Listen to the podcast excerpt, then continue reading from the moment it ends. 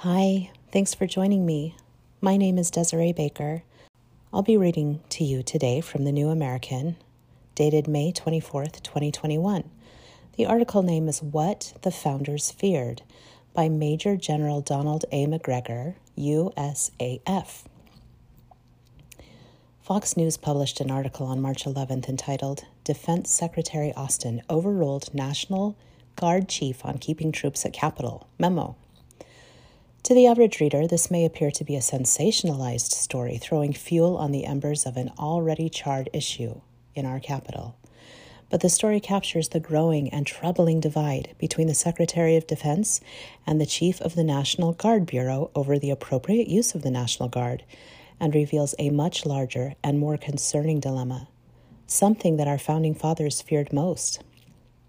The Fox article references a defense memo in military terms, a coordination sheet, normally used to concur or non concur on issues within the Department of Defense.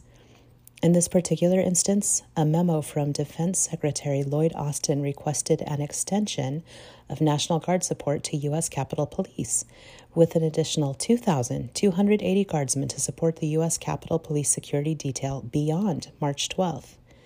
From my experience in the Pentagon, this type of appeal is not easily granted. It usually requires a stringent, justifying rationale and reason that explains the request's urgency. Each submission is officially petitioned through a formal request for assistance and sent to the Defense Department's executive secretary, where it is staffed for coordination, an arduous process involving rigorous approval criteria that can take weeks. This is where the problem begins. The latest Capitol Police request to extend the National Guard support was not only hastily coordinated, it was done in two days, but also failed to give a convincing case for approval. Laying out its rationale for the Defense Department, the Capitol Police referenced the Department of Homeland Security's National Terrorism Advisory System, particularly a January 27th threat bulletin, as the chief reason for the augmented security support.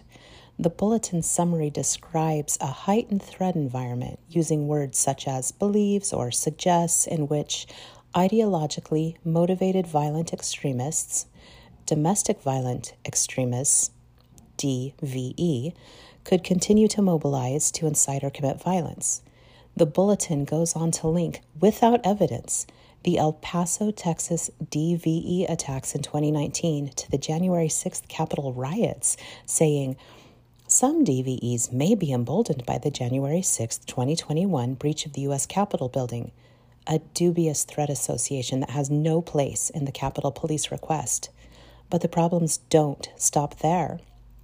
Federal statutes and defense directives come into play when the military is used in direct support of law enforcement, which is the case here.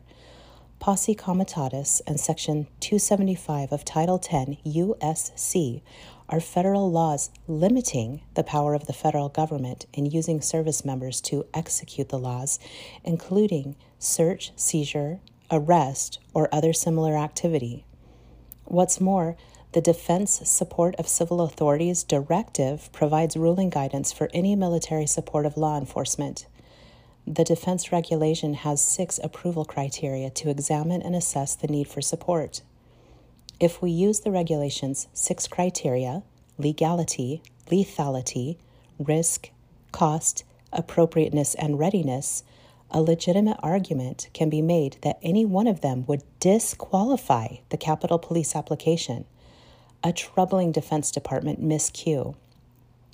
Yet, as disturbing as that is, it is not the main concern. The National Guard chief's non concur dissent to the Capitol Police demand gave two reasons. One, the Guard is already maxed out with supporting COVID relief, natural disasters, civil disturbance operations, and ongoing overseas deployments. And two, to involuntarily activate the Guard for any Defense Department mission, the Defense Secretary must have the Governor's consent. Yet, as the memo mentioned, numerous adjutants general and governors have expressed their unwillingness to order the involuntary mobilization of Guard personnel to man the mission. This leads us to the grander dilemma. The aforementioned Fox News article links to a related story claiming that the Defense Department is reportedly considering issuing involuntary activation orders to keep the National Guard troops stationed at the U.S. Capitol. The problem with this is that the Defense Secretary possesses no legal authority to involuntarily activate the Guard in a Title 32 status. Any attempt would be unlawful and create a constitutional crisis.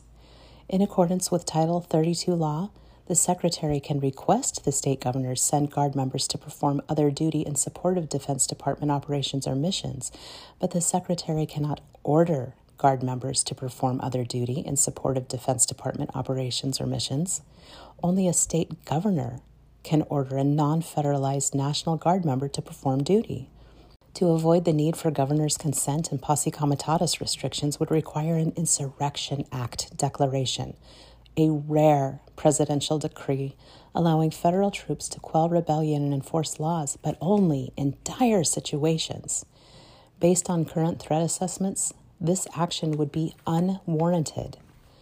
If attempted, the Defense Secretary's indiscriminate act would constitute an illegal end run around posse comitatus and congressional legislative powers the Secretary would have to ignore Congress's constitutional authority under Article 1 of the U.S. Constitution to make all laws, including posse comitatus, Section 275 of Title 10, and the exception to these laws, the Insurrection Act.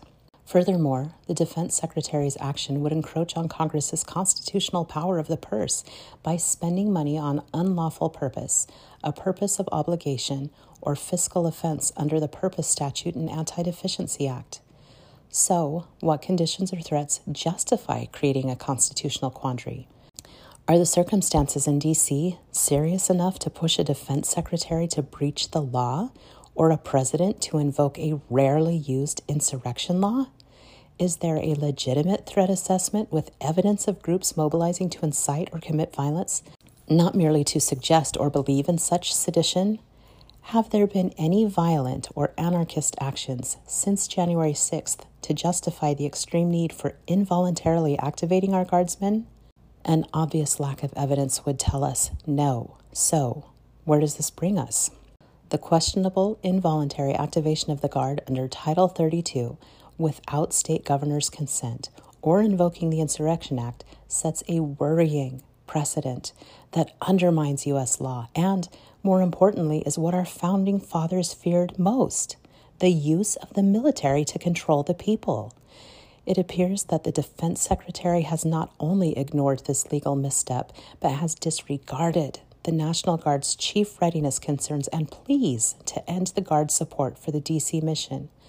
In a recent memo, the National Guard chief commented, quote, the continued indefinite nature of this requirement, the DC security mission, may also impede our ability to man future missions, as both adjutants general and guardsmen alike may be skeptical about committing to similar policing endeavors. Close quote. It would be more preferable, he said, if DC pursued other law enforcement options. This is another subtle and important warning to Defense Secretary Austin. The unconstitutionality of these acts threatens the long term stability of the Republic using the military to police the citizenry was anathema to our founders. It is, for example, the reason Article 1 of the Constitution grants Congress the power to raise an army, but not to maintain it. The founders knew that without these critical separations of authority, at some point the military might be turned on the people.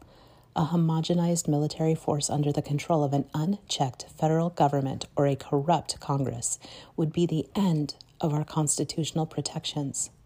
The Founding Fathers designed the system to keep the standing military relatively small, distributing a substantial portion of the armed forces across the states and later the territories and districts in the form of state controlled, organized militias. The diffusion of military power among the sovereign states helps prevent the federal government from using the military to control the domestic population when state governors are complicit in the co opting of their sovereign militias by the federal government to be used as an illegal domestic police force, as is the case here. It distorts the balance of power between state and federal governments. Further, It abdicates the state's responsibility granted by the Constitution to protect the liberties and freedoms of their citizens.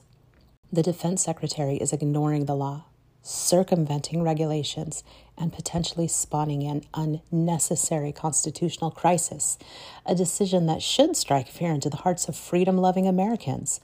What our founding fathers feared most was a president or military chief coalescing military forces against citizens. Just one of history's tragic paths to tyranny and oppression. In the May 24, 2021 New American, William F. Jasper wrote Police, military, different roles, different goals.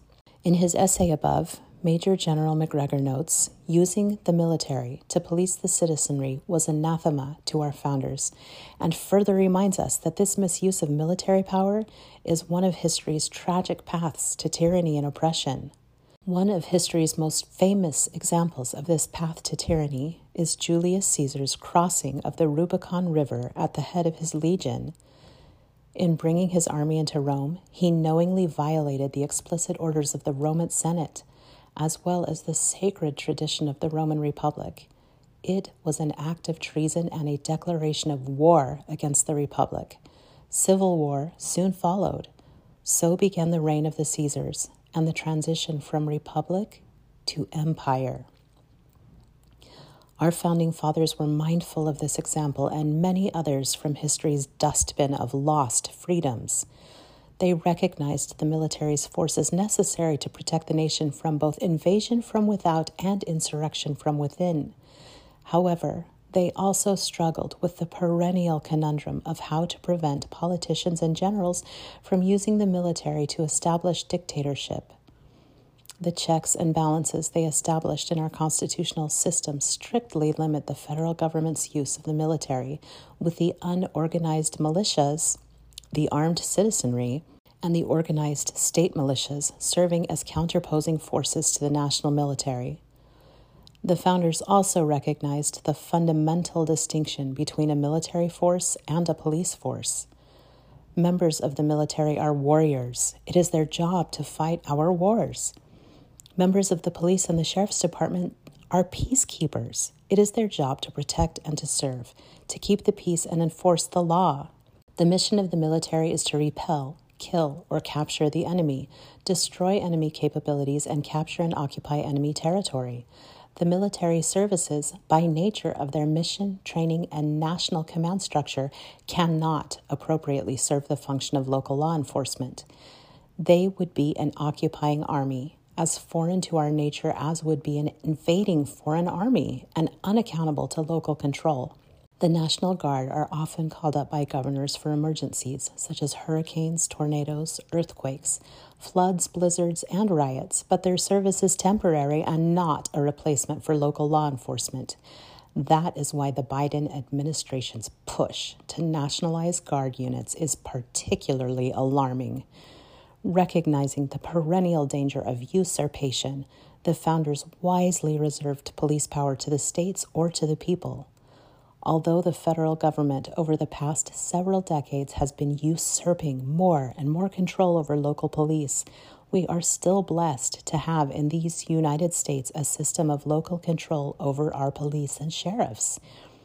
If and when genuine cases of police brutality or excessive force do occur, legitimate means already exist at the state and local levels for corrective action. These include the police commander, police chief, police commissioner, internal affairs office, city council, mayor, county supervisors, city attorney, district attorney, grand jury, and state attorney general. And if the laws need to be changed in this regard, local officials and state legislators, not politicians in Washington, D.C., are the appropriate authorities to